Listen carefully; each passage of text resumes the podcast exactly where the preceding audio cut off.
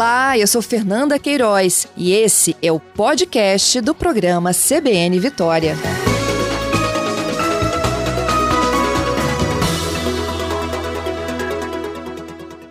Doutor Eduardo, meu bom dia para você. Muito obrigada pela sua gentileza de conversar conosco ao vivo. Bom dia, Fernanda. Eu que agradeço a oportunidade. Bom dia a todos os ouvintes da Rádio CBN. É um prazer enorme estar aqui com vocês. Doutor Eduardo, eu queria que o senhor contasse um pouco da sua rotina, se é que tem rotina, né, num ambiente como esse. O senhor escolheu ir para lá? É, acho que dentro da, das unidades, né, o, o hospital tem 50 leitos de UTI no total.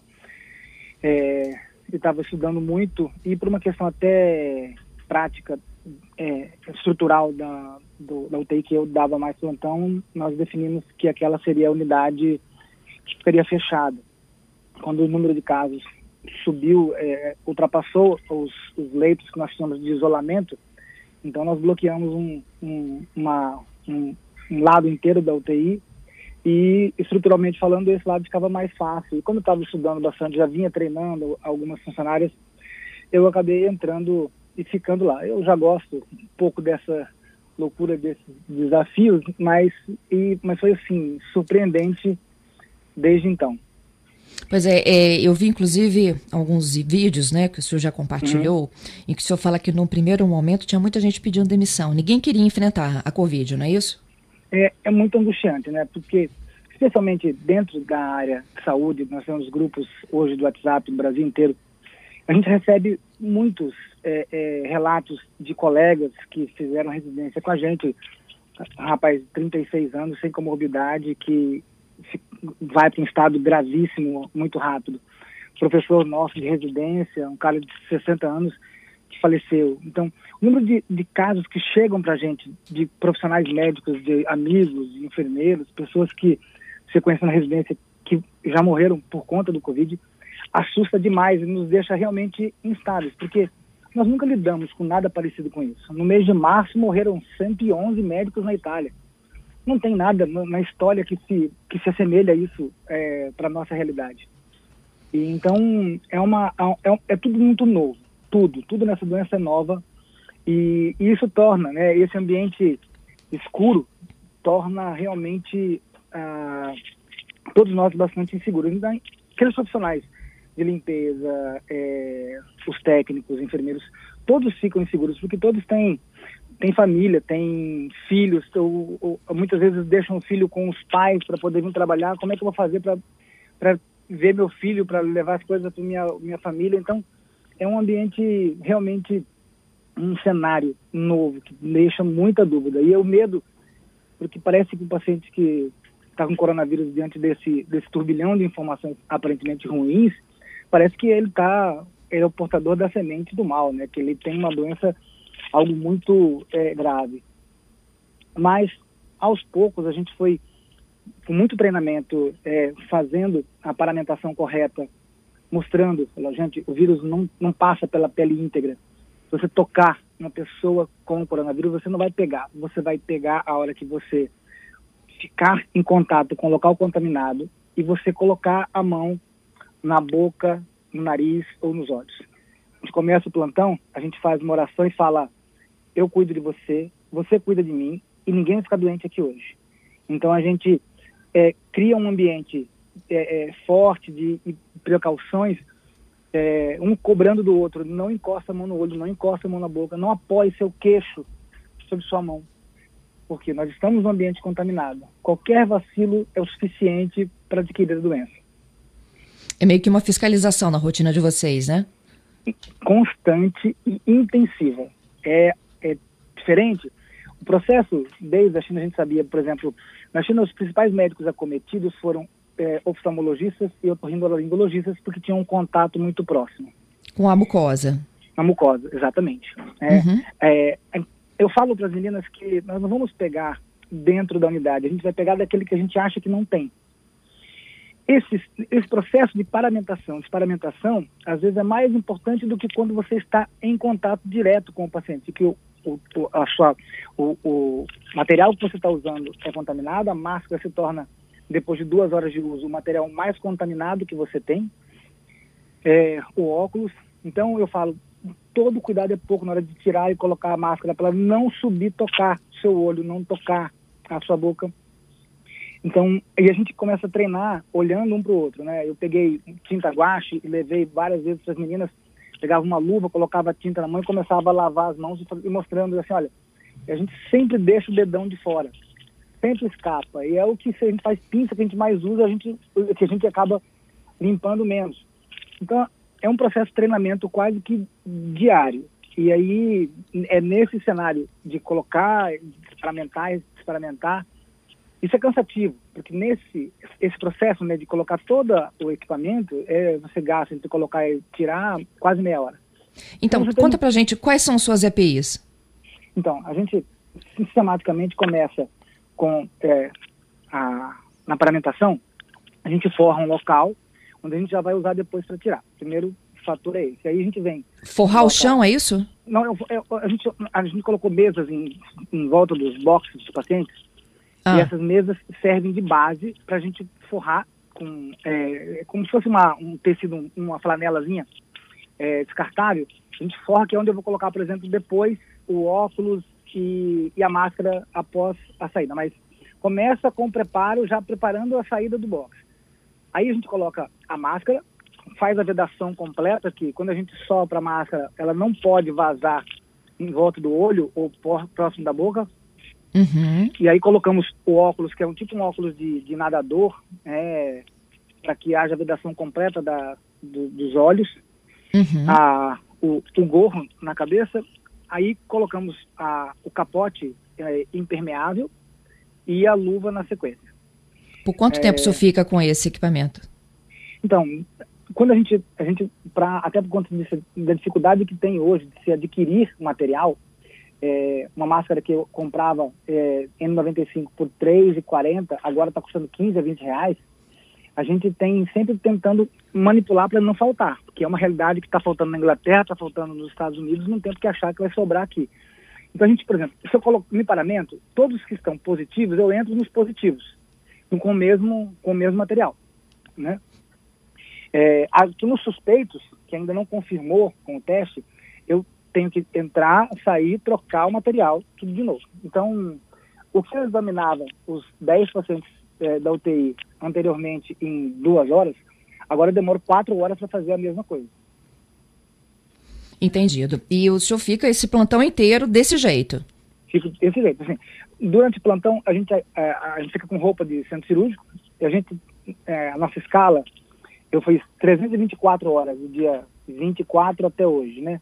Foram, eu, a gente fez uma escala de 24 folga 24, 24 folga 24, então os plantões eram sempre de 24 horas. A, hora que a gente sai do box, a gente paramenta, por exemplo, fiz essa rotina toda de ver todos os pacientes.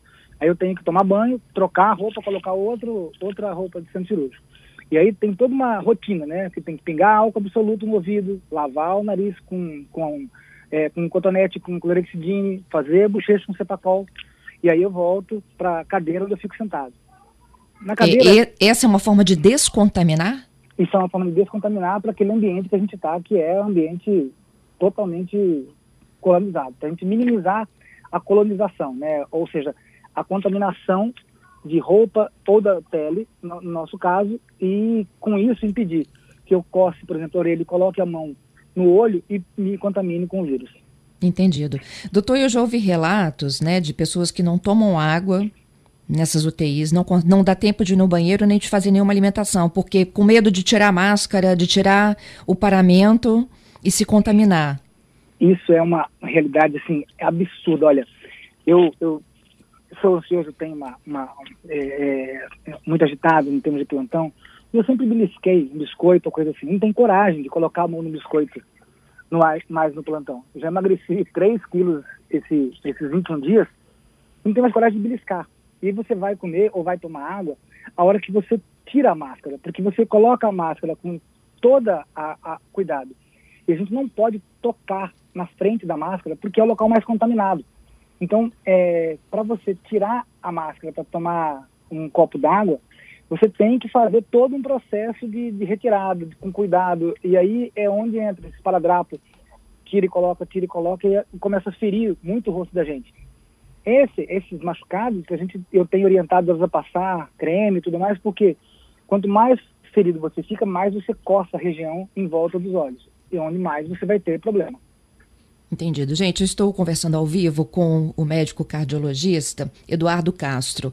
Ele está atuando desde março na linha de frente de uma UTI, de uma unidade particular localizada na Serra para Covid-19. Hoje a gente está conhecendo um pouco de qual é a realidade, a rotina desses profissionais que estão enfrentando, né, estão na linha de frente, não só os médicos, tem os enfermeiros, os técnicos, a equipe de limpeza, não é isso, doutor Eduardo? É um exército, não é mesmo? É um exército um exército. Eu tenho que chamar a atenção porque o que as meninas da enfermagem especificamente têm feito, a técnicas de enfermagem, é algo de, de, tirar o chapéu, porque elas têm feito um trabalho sem igual, abraçando a causa como ninguém mesmo, realmente.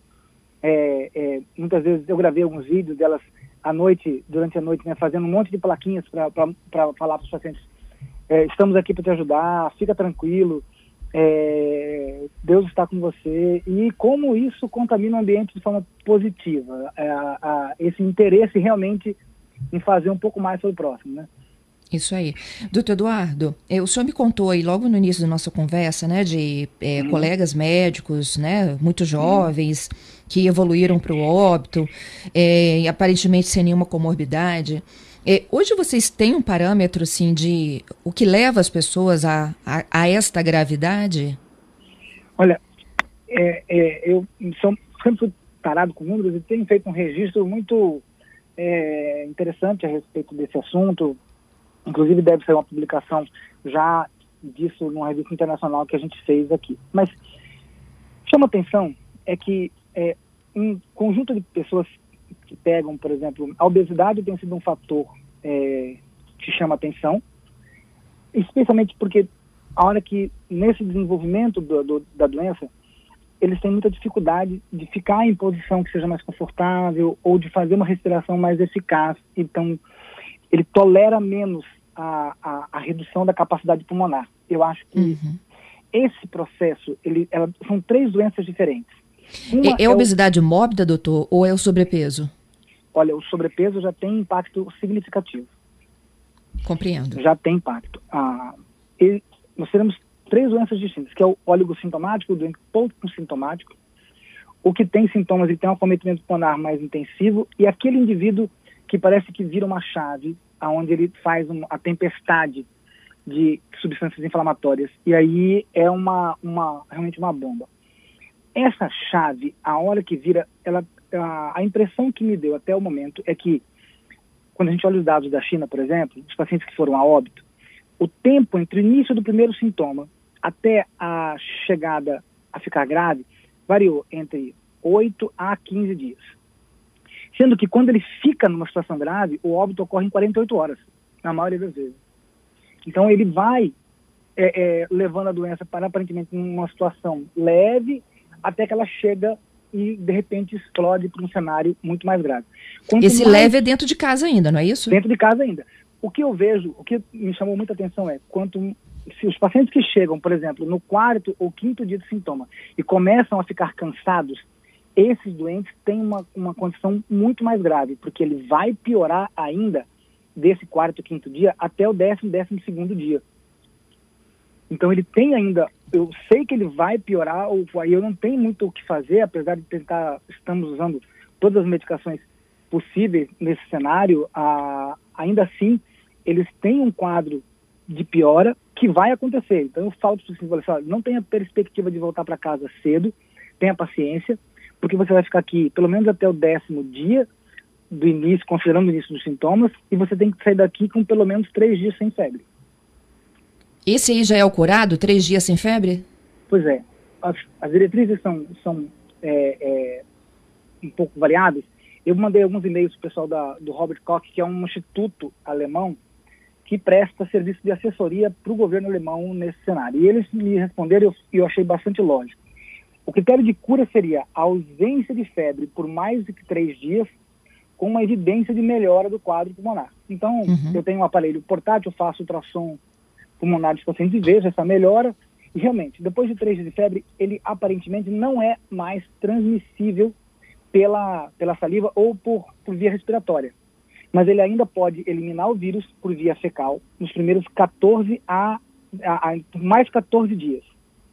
Depois da cura respiratória, ele ainda pode eliminar por via fecal por mais 14 dias. Ele transmite nessa fase?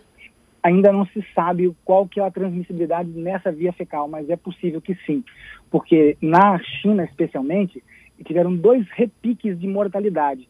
Algumas pessoas tiveram morte aproximadamente 25 dias e 40 dias depois do primeiro sintoma. Doutor Eduardo, o que angustia mais o paciente? Ele não saber o dia seguinte? Olha, é, o medo do, desse. Acho que a gente. Eu falo que. Da intubação. 20 anos de, é, 20 anos de, de, de medicina, de, de, terapia intensiva, eu nunca vi nenhuma dor maior do que falar com uma mãe que ela perdeu um filho. Sempre quando a gente lida com pacientes graves, você dá uma notícia, ocorre um processo de negação, o aspecto psicológico segue um padrão. Essa, nós estamos vivendo num momento onde que as pessoas mudaram as, o seu hábito de tal forma que eles chegam com, tanta, com tanto é, preconceito que eles não têm mais esse processo de negação, eles lidam como se ficassem anestesiados no primeiro momento e ficam apavorados com a possibilidade de intubação. Eu tento conversar muito com os pacientes, que eu vou tentar fazer tudo possível para que você saia daqui com o menor é, risco de sequela possível, para que você possa voltar para sua casa, para trabalhar, para viver sua vida. Para isso, eu preciso que você entenda o seu problema. E se você precisar ser entubado, a gente vai entubar para te proteger porque é, ainda com toda, é, ainda que a gente esteja fazendo os tratamentos possíveis, o que é necessário é dar o suporte de melhor qualidade possível para que você passe essa fase. Então, é, esse cenário, e aí eles ficam retóricos. Na hora de entubar, é, alguns pacientes que pedem, que ficam com muito medo. Eu, eu, eu, posso não voltar, eu posso morrer, e parece que não acreditam o que está acontecendo com ele. Uhum. Ah, e tem pacientes teve é, duas na, na, no plantão passado, falou, doutor, eu, eu não consigo ficar de bruxo, eu não consigo ficar na posição que vocês estão me pedindo, eu estou cansada, me entuba, por favor. Eu falei, com certeza, agora. É, você vê o tamanho da, é, é, de como eles começam a, a lidar com o problema, é, são diferentes. É, é o senhor falou que tem que ficar de bruxos? olha, isso, é uma, isso que a gente fez é um trabalho que a gente mandou, quando a gente vira o paciente de bruxos, ele melhora a oxigenação de áreas menos afetadas. Então, os pacientes, na unidade que eu trabalho, a gente tem feito muito, os pacientes que chegam, que tem uma oxigenação, começa a cair, a gente coloca ele de bruxo, com oxigênio. Em 30 segundos, a oxigenação vai de 85% para 93%, 94%. Porque o senhor pressiona menos ah, o pulmão? Pressiona menos o pulmão. Para você ter uma ideia, é, eu mandei para a revista, para publicação, porque nós tivemos aí 16 pacientes que tinham indicação precisa de ser colocados no respirador para ser entubados e não foram entubados porque foram colocados nessa posição em prona e com isso, de bruxos, e com isso eles conseguiram passar esses seis, sete dias e melhoraram e foram para casa muito mais rápido, sem precisar da intubação. Agora, Doutor Eduardo, é, eu, eu não toleram, aí é muito mais difícil. Aí eles pedem para serem entubados? Aí pedem ser entubados. Uhum. Ao ser entubado, o paciente ele é anestesiado antes, ele não vê esse processo? Ele não vê esse processo. O processo de intubação é algo complexo, porque também foge muito a, a, ao hábito que nós tínhamos de intubação. Nós sempre usávamos uma, uma, um sistema de oxigenação prévia, onde eu é, é, dava como se fosse uma, uma bolsa que eu apertava rápido para aumentar bastante a oxigenação do paciente e depois eu sedava ele para poder intubar. Nesse momento, a gente não pode fazer essa pré-oxigenação, porque ao fazer isso, eu gero um grau de disseminação ambiental enorme. Por isso, uhum. quando você vê essas, na, nas imagens, nas reportagens, aquela caixa de acrílico para poder fazer intubação, é porque a hora que você tenta oxigenar, ele vai gerar uma quantidade de aerosol que vai contaminar o ambiente de forma muito intensa. Então, a gente ceda o paciente de forma bastante agressiva, sem pré-oxigenar, e a intubação precisa ser muito rápida pela pessoa com maior experiência naquele ambiente. Uhum. Não importa seja anestesista ou intensivista, a pessoa que tem a maior experiência prática é que vai fazer naquele momento para que não haja erros em hipótese alguma. Doutor, eu tenho vários ouvintes aqui acompanhando a nossa entrevista, né? É, uhum. Alguns estão me pedindo algumas informações, como por exemplo, qual o descarte correto do EPI? Então, quando a gente vai retirar a, a máscara, por exemplo, eu, a gente faz o seguinte, a gente pega uma, uma folha de papel A4 né, deixo em cima da mesa. Quando a gente sai, que vai tirar a máscara, eu não coloco ela em cima da mesa, não toco na parte externa da máscara, a gente coloca, tira, já coloca ela em cima da, é, dessa folha e dobra a folha por cima dela. As máscaras, se não tiverem uma contaminação, não tiverem é, úmidas, ou tiver suja, ou tiver rasgada, ela pode ser útil por até 30 dias. Essas máscaras N95. Os capotes e luvas, a gente quando tira, a gente geralmente é, faz a retirada dele, já tira enrolando e descarta imediatamente é, as luvas e os capotes impermeáveis. São de uso único. As máscaras é que podem ser reaproveitadas. Mas o cuidado que tem que se ter com a máscara nesse cenário é enorme, porque senão ela vira um fator de contaminação. É assim, é de chorar se você vê uma, quando eu vejo uma máscara, por exemplo, uma pessoa que não teve treinamento ainda e coloca a máscara dentro do bolso do, do, do jaleco. Não, pelo amor de Deus, não faça isso é, esse cuidado com o ETI é crucial para que não haja contaminação. Isso é lixo hospitalar, não é isso? Isso é lixo hospitalar. É, não, é, não tem descarte comum? Não tem, não tem. Compreendido. Não, não, não tem, que... não, não poderia ter, então e é um cuidado que, uma vigilância interna que todos os hospitais precisam ter, né, orientação, treinamento, é, de falar, né, sobre isso. Olha, é, essa máscara é, no hospital nós temos algumas caixas é, de acrílico com, com o número do plantão. Esse é o plantão noturno, esse é o plantão A, B, e todas as máscaras são colocadas com o nome da, do, do técnico, do médico, do enfermeiro, naquela caixa do plantão. Então ele chega no plantão, pega aquela, esse papel A4 tá dobrado e a máscara está ali dentro, de, é, é, isolada, né? Para ser usada só no plantão dentro do hospital. Meu entrevistado desta terça é o médico Eduardo Castro, ele é cardiologista, atua diretamente numa unidade de tratamento intensivo de um hospital na Serra para pacientes com Covid-19. O doutor Eduardo já participou conosco desse primeiro giro aqui, dessa última meia hora, falando um pouco de como que é uma rotina de uma UTI, onde há pacientes né, suspeitos e confirmados para Covid-19. Doutor Eduardo falou: olha, nunca lidamos com nada parecido com isso, é um ambiente escuro em que as pessoas ali ainda estão, né, de certa forma, aprendendo a vivenciar a doença que tomou conta do mundo em tão pouco tempo. Eu volto nessa conversa ao vivo com o doutor Eduardo Castro. Doutor Eduardo? Oi. E voltamos aqui. É, nossa, eu tenho tanta gente me perguntando sobre máscara, sobre curados. O senhor falou um pouquinho, né, da sua experiência de curados.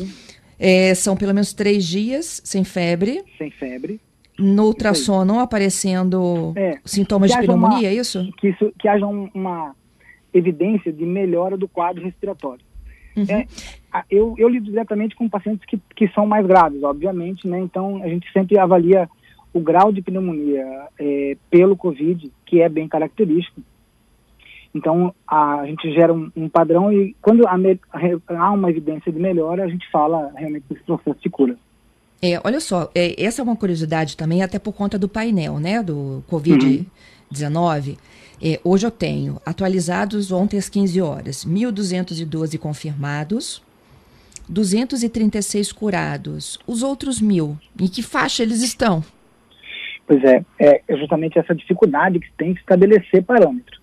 Olha, se você pegasse um teste de Covid que vem do LACEN, está escrito no, no, teste assim, o Ministério da Saúde adverte que esse teste tem valor é, é, ideal se coletado entre o primeiro e o sétimo dia de sintomas, e se for negativo após o sétimo dia, você não pode afirmar que o paciente não tem. Quando você vê que o Estado coletou 6 mil amostras e que tem 1.200 positivos, esses é, 4 mil e tantos, será que são negativos de fato? Porque, a, como a gente está falando para as pessoas, fiquem em casa, não vá à unidade de saúde, ninguém está testando nos primeiros sete dias. É muito difícil testar nos primeiros sete dias. Então a gente acaba, as pessoas chegam naquela fase de piora que fica entre o oitavo e o décimo segundo dia, que é onde ocorre a maioria das pioras, e eles coletam boa parte desses exames num momento onde teoricamente ele tem uma chance menor de estar o exame confiado. a positividade do teste, a chance do teste dar uma informação fidedigna cai de 98% para 40% se você ultrapassar essa linha. Então, o grau de subnotificação é enorme ainda. Não estou criticando o governo nem nada disso, é apenas entender como funcionam os mecanismos de diagnóstico, os mecanismos de, de detecção e o que a gente vai fazer com essa informação. Então, a gente usa o aspecto clínico epidemiológico, o aspecto da tomografia, a, a, a temporalidade de sintomas, e alguns ficam com o diagnóstico fechado pelo PCR e outros é, com diagnóstico clínico epidemiológico. O critério de cura vai ser esse, é, basicamente, o que eu tenho falado para os pacientes. Você considera como cura clínica se você tem mais de 10 dias do primeiro sintoma. Eventualmente, alguns pacientes não vão ter febre aferida, ele vai ter só calafrio. Falei, então, esse calafrio, o primeiro calafrio que você teve é o seu primeiro dia de sintoma. Enquanto você estiver tendo esses calafrios, mesmo que a temperatura não esteja alta, você ainda está doente e transmissível. Uhum. A hora que ele fica esses três dias sem, uh, sem não tendo mais os, o, é, esse calafrio ou febre, ele vai ainda, é, a gente considera como cura clínica do ponto de vista respiratório, mas ele tem ainda, eu faço a recomendação, olha, muito cuidado com o seu vaso sanitário na sua casa, se tiver criança, a maneira como você vai limpar, lavar as mãos. Separe na sua casa um copo só para você, um talher. Eu não sei se isso tem valor prático, mas é uma, apenas uma questão de, é, segurança. Porque nós, se alguém falar que sabe exatamente o que está acontecendo, está mentindo, porque a gente está aprendendo com tudo isso. Então, hum, é, por questões de precaução, é melhor você é, fazer dessa forma. Uhum. É, a pergunta aqui da Isabela, né? Quando a gente fala então que a pessoa está curada, o vírus ele morreu, desapareceu ou ele fica inativo? Boa pergunta, excelente. Parabéns, Isabela. Olha, os vírus são classificados em cinco tipos diferentes. Os vírus tipo 4 têm RNA sense positivo e negativo. Esse vírus é um vírus tipo 4, RNA sense positivo. Olha só quem são os, os digamos, os, os, os parecidos com ele. O vírus HIV, dengue, chikungunya, hepatite C. É, então, são uma série de vírus na qual a gente não tem vacina ainda hoje e que tem um comportamento é, esporádico de se conseguir fazer reserva, digamos assim, no nosso corpo. Por isso ainda fica a dúvida. O que a gente fala cura é porque ele deixou de ser uma ameaça direta a você e você par parou de transmitir esse vírus para outras pessoas. Nas, na, nas contaminações, ou no SARS-1, né, que foi a Covid, digamos o, a, é, é, o, o, nome do vírus, né, o SARS-CoV-2. O SARS-CoV-1, que foi a epidemia de síndrome respiratória aguda em 2005, ele, os pacientes não tiveram recrudescência, ou não tiveram uma nova ativação do vírus seis meses depois, o que nos deixa, nos causa um certo alívio para esse cenário. Entendido. É, doutor, Vamos voltar a falar um pouquinho dessa relação paciente-familiar, né? É, quando o paciente ele chega no hospital, não necessariamente ele vai direto para a UTI, não é isso? Uhum. Ele fica num quarto no isolamento. É, de, a, quando ele chega a um pronto-socorro, eles avaliam muito a questão da saturação de oxigênio. E, e nós tivemos dezenas de pacientes que não, eu estou ótimo, o que, que eu estou fazendo aqui? Quando você vai ver a saturação na prática, estava 85%. A saturação de oxigênio normal é maior que 92%. É, se ele está a 90%, ele está com algum grau de comprometimento da função respiratória. E aí, em paralelo a isso, a gente sempre tomografa esses pacientes que têm algum sinal de gravidade e a gente divide a tomografia em três níveis. Leve, que é menos de 10% do pulmão acometido, é, moderado, que é de, de, de, é, de 10 até 25, 25%, o moderado grave, perdão, é quatro níveis, né? O moderado grave é 25 a 50, mais 50% é um muito grave. Então, esses pacientes, moderado a grave, muito grave, com certeza, independente de qualquer outro sintoma, vão para a UTI. E os pacientes, independente do aspecto radiológico, que tem um quadro iminente de insuficiência respiratória, também vão para a UTI direto. Os outros ficam na enfermaria para observação. E Eu imagino que eles não é, têm contato com ninguém Entendido. Não recebem visita, apenas a, a equipe médica e de enfermagem que os visita. Isso aí. Tá. É, nesses dias é, em que ele fica na enfermagem, então é medida a capacidade de oxigenação dele, evolução da doença. Isso. E eu imagino que os dias não passam, não é mesmo? Não passam. Isso é. Eu tenho falado. A gente liberou para os pacientes ficarem com celular, com, com, com tablet. É, eu peço para os familiares, assim, olha, se ele, se ele quiser que traga alguma coisa para ele comer, traga uma comida de casa, você não vai vê-lo, você vai chegar na portaria que a gente vai entregar o prato para ele, para ele poder comer, para tentar aproximar as pessoas de alguma forma.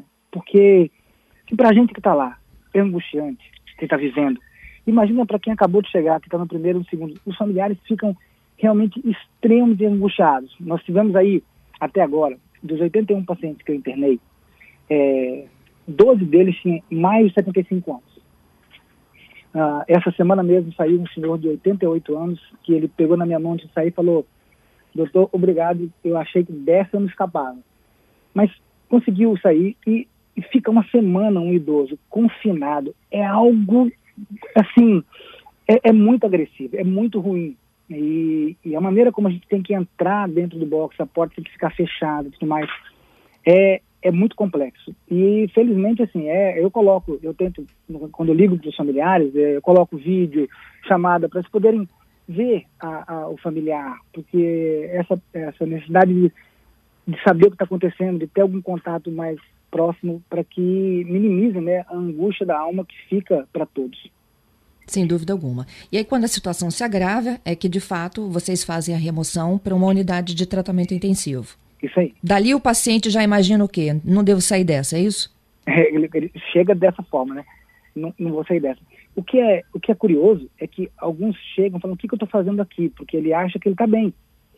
É, nós tivemos já a, a, a, alguns médicos, né? Pelo menos dois médicos internaram comigo com mais de 70 anos que falaram, o que eu estou fazendo aqui? Quando ele olha o monitor, que ele olha a saturação de oxigênio dele, ele entra em desespero. Ixi, a casa caiu, perdi. ah, basicamente, a, a, eles tomam um susto. Então é, é meio discrepante assim, a, gra, a gravidade, como você consegue tolerar os sintomas nessa fase ainda meio é, retórica. Mas uhum. quando você explica e mostra, eles se tornam conscientes do problema. E aí eles assentam um pouco mais. Doutor Eduardo, com relação a, ao tratamento da Covid-19, né, tem esse, todo esse debate que envolve a hidroxicloroquina, a cloroquina, se se usa, se isso é padrão, se não é, se a família tem que autorizar ou não, se vocês já fazem uso de outros medicamentos que têm relação direta aí com pneumonia. E qual é, de fato, o procedimento? Quando vocês decidem? Olha, é, você sabe que ah, eu falo, eu sou apaixonado pela ciência como um todo e a ciência não tem curva. Ela não tem, é um caminho muito bem iluminado, mas ele não é curto. À noite vai ter o dia, o dia vai, vai, vai amanhecer, mas não é a sua angústia que vai fazer a Terra rodar mais rápido para o Sol aparecer. A ciência tem seu tempo. Quando eu planejo um estudo científico para dar uma resposta, eu defino o que eu quero mostrar. Eu quero que eu quero mostrar uma redução de mortalidade. Ok. É, quantos qual o percentual, qual a taxa de evento que você está esperando? Bom, no paciente muito grave, eu espero 20% de eventos, 30% de eventos, e eu quero reduzir 10%. Para fazer um trabalho desse, eu precisaria de no mínimo 6 mil pacientes, onde nem o paciente, nem o médico sabe se aquilo que ele está tomando é farinha ou é remédio. Eu preciso de tempo para definir se ele respondeu ou não ao tratamento. Esse Só tempo a gente não tem. Esse tempo a gente não tem. Esses, trabalhos vão ficar prontos em 2021. Então, qualquer pessoa que apareça hoje falando que existe evidência para usar A, B ou C, está tentando forçar uma situação. Não tem evidência para absolutamente nada. A gente usa baseado em critérios daquilo que você acha que pode ajudar, baseado num mecanismo de ação. Então, a hidroxicloroquina, ou a cloroquina, foi inicialmente, ela foi usada no, no, no SARS-1, né, no caso, e a gente sabia do, do episódio anterior que ela torna o ambiente, o ambiente intracelular, inóspito para o vírus ao alterar o pH dos lisossomos. E com isso ela reduz a capacidade do vírus de entrar na célula ou dele replicar para o lado. Será que funciona? Não sei. Eu acredito que, Eduardo, eu particularmente, acredito que funciona e tenho defendido o uso para todos aqueles que têm pneumonia pelo Covid. Porque se eu pegar para você a prescrição padrão desses pacientes, que a gente dá um antibiótico pensando em, é, como infecção bacteriana, que ele toma um remédio para H1N1, que é o Zotamivir, que é muito mais tóxico que a hidroxicloroquina. É, por que, que eu estou fazendo um monte de coisa que não tem evidência nenhuma e eu só estou discutindo a hidroxicloroquina? Então não vou dar nada? Então, como é que você não se faz assim? Ah, que, que, toca nas pessoas, que pega nas pessoas, que vê, que olha no olho das pessoas. Você precisa tentar ajudar. É o seu, é o nível de interesse do médico em ajudar é que vai fazer a diferença nesse momento. E por mais que eu tenha total consciência de que não há evidência científica nenhuma que me, que me, que me prove que aquilo vai ser benéfico, a gente coloca numa balança qual que é o risco dessa medicação trazer malefício, qual é o risco dela poder ser útil. Então, eu coloco para os pacientes esse cenário. Eu proponho para você o tratamento, se você quiser, eu vou prescrever, se você não quiser, entenda que você não está errado, é, e com isso você pode, eventualmente, é, é, ficar sem o remédio, a gente vai dar o suporte. Eu conversei muito com o doutor é, é, Vasco, que é chefe da Unidade do Porto, porque a Alemanha tem o melhor número do mundo hoje, que é uma mortalidade, né, 48 por milhão de habitantes. Ah, só que eles usam um nível de tecnologia para dar suporte que é inadmissível para a nossa realidade. É muito, muito caro e nós não temos a menor condição de nos comparar com o que a Alemanha está fazendo. Portugal está fazendo algo muito mais barato. Não estão usando hidroxicloroquina, eles estão investindo pesado no, na testagem, enquanto o Brasil testa 260 pessoas por milhão, Portugal testa 23 mil pessoas por milhão de habitantes, a Alemanha testa 21 mil pessoas por milhão de habitantes, os Estados Unidos 8 mil por milhão de habitantes. Como Portugal consegue reagente, material, e a gente fica reclamando que não tem? Ah. É, é, é, é, questão de planejamento.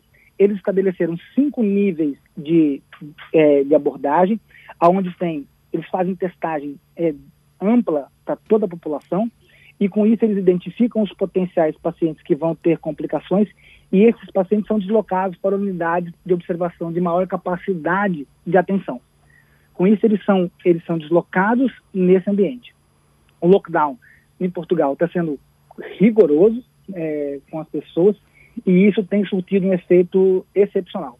Então, por exemplo, são estratégias diferentes. Todos os caminhos podem levar a Roma, né? Mas se você tentar andar por todos ao mesmo tempo, não chega a lugar nenhum. Eu não posso andar no caminho da Alemanha. Eu não tenho dinheiro para isso. Eu poderia fazer algo parecido com Portugal, mas eu precisaria ter planejado antes, porque a China divulgou é, na internet o genoma do vírus no dia 12 de janeiro de 2020, para que todos pudessem planejar, criar testes, fazer é, uma programação e conseguir enfrentar a situação. Bom, nós descobrimos que precisamos de teste agora, né? No meio do mês de abril, que a gente descobriu que precisava de fazer testes. Testar um número e, de pessoas. Testando o número de pessoas. Uhum. Era para ter chamado todos os coordenadores de universidades, essa mobilização era para ter feito lá em janeiro.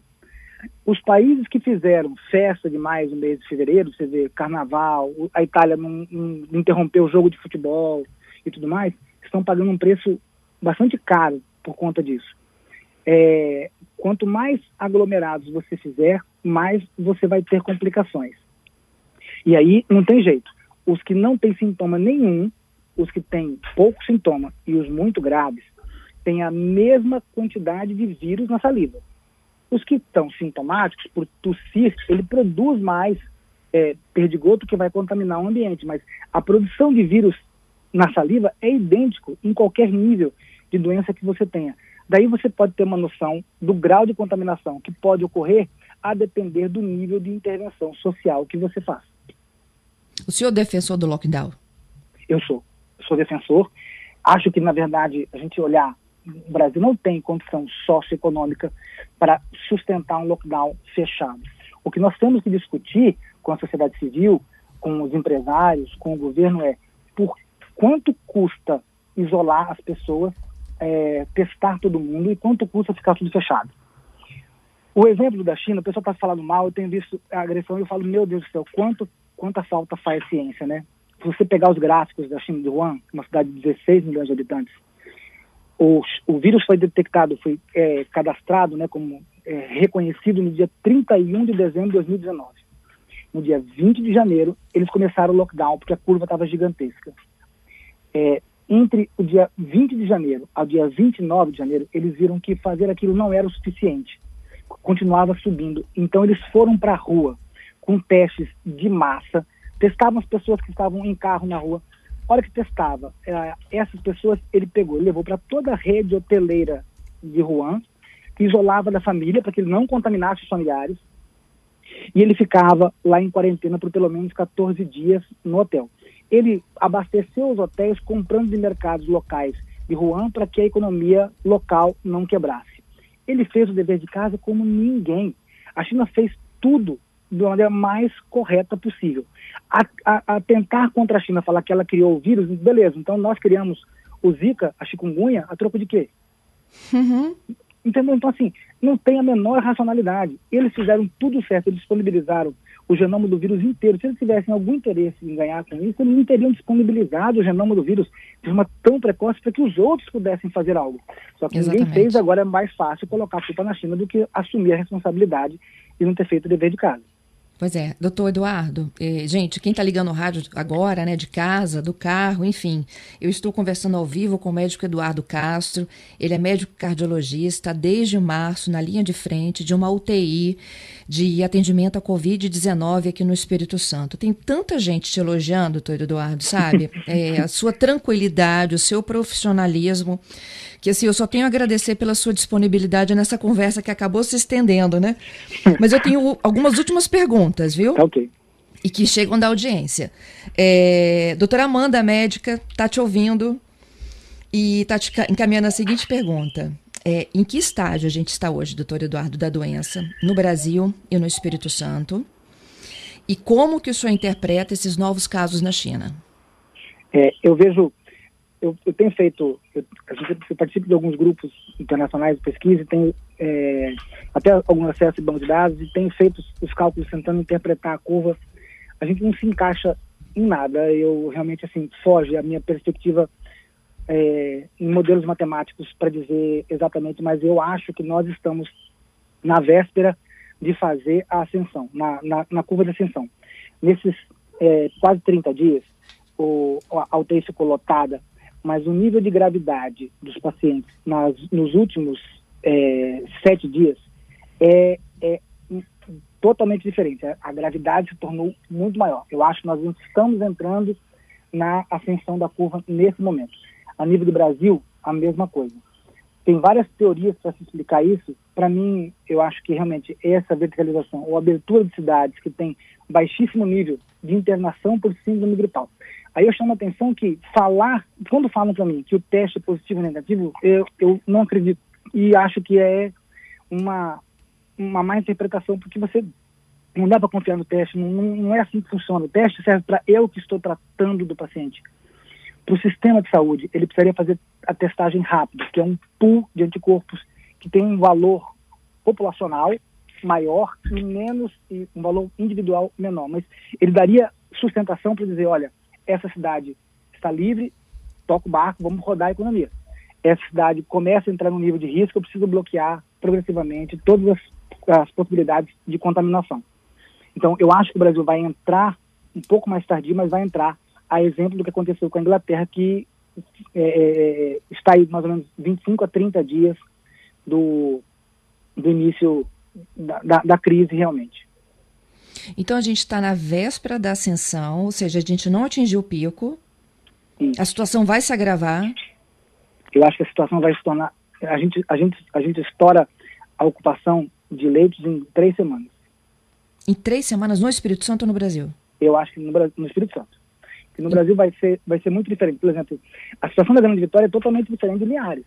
Uhum. Linhares pode voltar para a rua, eles têm um nível, um taxa de ocupação é, por síndrome gripal aguda baixa. Então, essa demanda não existe, mas para a Grande Vitória, essa demanda já existe. Não tem um bairro da Grande Vitória que, quando os pacientes são admitidos, que você vai lançar, que não tenha. São totalmente diferentes. No começo, quatro semanas atrás, eu consegui identificar exatamente qual era o foco, de onde veio a contaminação. Ah, meu, meu, meu filho foi na igreja, meu filho veio dos Estados Unidos, eu não sei o que lá. Hoje você pergunta, é, o que, que aconteceu nesse Deus não sai de casa? Eu pergunto, eu não sei. Você não consegue mais identificar quem foi a fonte. Então, a, nós temos um nível de gravidade e disseminação cada vez maior. E aí entra um cenário que é esse. Veja, as pessoas que têm doenças sintomáticas ou não, elas começam a gerar uma densidade de ambientes contaminados cada vez maior. Você precisa de mais ou menos 15 minutos em contato com um ambiente contaminado para que você se torne um portador na pele ou na sua, na, na sua roupa com vírus. À medida que aumenta o número né, de pessoas assintomáticas gerando essa densidade, você começa a aumentar muito a chance de pegar e começar a disseminar dentro de casa, enfim. Isso gera uma espiral. Né? Entendi. A hora que é, aí a, a, a mortalidade começa a aumentar nesse cenário. Ok, mas esses 15 minutos, se eu levar a minha mão à boca, ao nariz ou aos olhos, é isso? É, assim, o, o contaminado, o que eu falo é o seguinte, é, se você, é, é, o vírus está na sua pele ou está na sua roupa. Não necessariamente ele vai contaminar você, mas você está carregando o vírus enquanto você estiver com aquela roupa ou com, com aquele ambiente contaminado. Ok? Digamos Entendi. você sentou num banco de, de praça ou você é, está correndo na praia, assim, a cada a cada quilômetro por hora que você corre, a distância teria que aumentar em mais ou menos um metro. Então, um cara que está correndo a 8 km por hora, o distanciamento dele na, na corrida é 8 metros de um para o outro. Os dois metros já não são suficientes, porque ele está gerando perdigoto em forma maior. Se esse cara gerou perdigoto e está na sua camisa, se você não colocar a mão na camisa, no olho, você não vai pegar. Mas você carregou o vírus com você naquele ambiente enquanto você não lavou sua camisa. E você passou para alguém, possivelmente. Possivelmente. Doutor Eduardo, todo mundo vai pegar? Expectativa que 70% da população pegue. Né? Os outros 30% eu não sei ainda o porquê que se não vai pegar, porque o nível de restrição foi muito grande. Quando a gente fala desses números, a gente tem que entender de onde eles vieram e em qual cenário. Falar que a China teve um nível de contaminação X, sabendo que tinha uma enfermeira com um termômetro digital na rua e quatro fuzileiros atrás dela com um fuzil falando para você fazer as coisas num país é, é, é, que tem uma quase que uma ditadura. Então, assim, quem que não vai obedecer? Não é a realidade nacional. Então, aqui, eu duvido que a gente vai ter pouca contaminação, porque nós não temos esse nível de agregação social. Nós Doutor Eduardo, de controle. Em um, um minutinho para a gente encerrar essa tá. entrevista, tá. uma outra médica está aqui conosco, doutora Camila, me pedindo para que a gente fale sobre imunização do rebanho. É, a imunização de rebanho para esse cenário de vírus sense positivo é, com tipo 4, com, quando que a dengue, quem pegou dengue não vai pegar de novo ano que vem? A gente só tem, a gente só sabe, na verdade, ou acha que sabe, é que as pessoas que estão com o, o chamado IgG positivo provavelmente não vão pegar de novo nessa, nessa linhagem. Aconteceu que a Coreia do Sul, que está fazendo um nível de testagem gigantesco, havia cerca de 90 pacientes que estavam com critério de cura clínica e laboratorial que voltaram a ficar positivos. Então já vem a sombra de novo da gente não saber se ele vai recrudescer ou se é recontaminação. Se é recontaminação, não existe é, imunização de rebanho. E se não é recontaminação, é só recolonização, o nível de atenção ou de de quarentena que esse indivíduo vai ter que fazer é muito maior, os cuidados que ele vai ter que ter para não contaminar daí para frente também. Infelizmente, por mais que isso possa parecer é, perigoso, é a verdade que a gente tem no momento.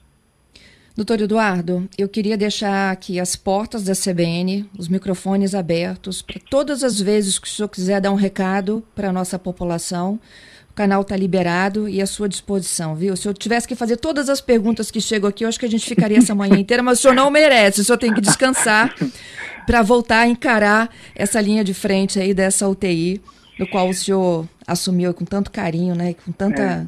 tanto profissionalismo. Eu que agradeço a atenção de vocês, a, a possibilidade de falar sobre isso. É, é, acho que é uma obrigação de todos nós. Né? Nós temos que sair desse contexto ou desse cenário como pessoas melhores, como uma sociedade melhor. Se a gente deixar qualquer ego político, partidário, credo, qualquer coisa influenciar nossas ações nesse momento, nós vamos perder como sociedade. A, a luz que vai nos tirar dessa escuridão é a ciência, nós precisamos acreditar na ciência. Precisamos de boas verdades. Não tem como fazer isso com pressa. E eu queria deixar para as pessoas que, que tenham fé que vai dar certo, a gente vai vencer esse negócio. E é preciso que todo mundo se empenhe realmente em dar o seu melhor agora e fazer aquilo que é possível. O que você puder fazer, se o seu papel for ficar em casa, fique em casa. É, eu atendi uma, uma judia de 93 anos, falou assim, não consigo entender como é que vocês são desesperados ter que ficar em casa seis semanas. Eu fiquei dois anos dentro de um buraco para estar viva hoje e aquilo me veio como uma porrada e é uma realidade. Nós precisamos crescer como sociedade. Esse é o momento. É isso aí, doutor Eduardo. Muito obrigada, viu? Muito Obrigado obrigada mesmo. Uma boa terça, um bom, bom descanso aí para o senhor. Valeu. Obrigado.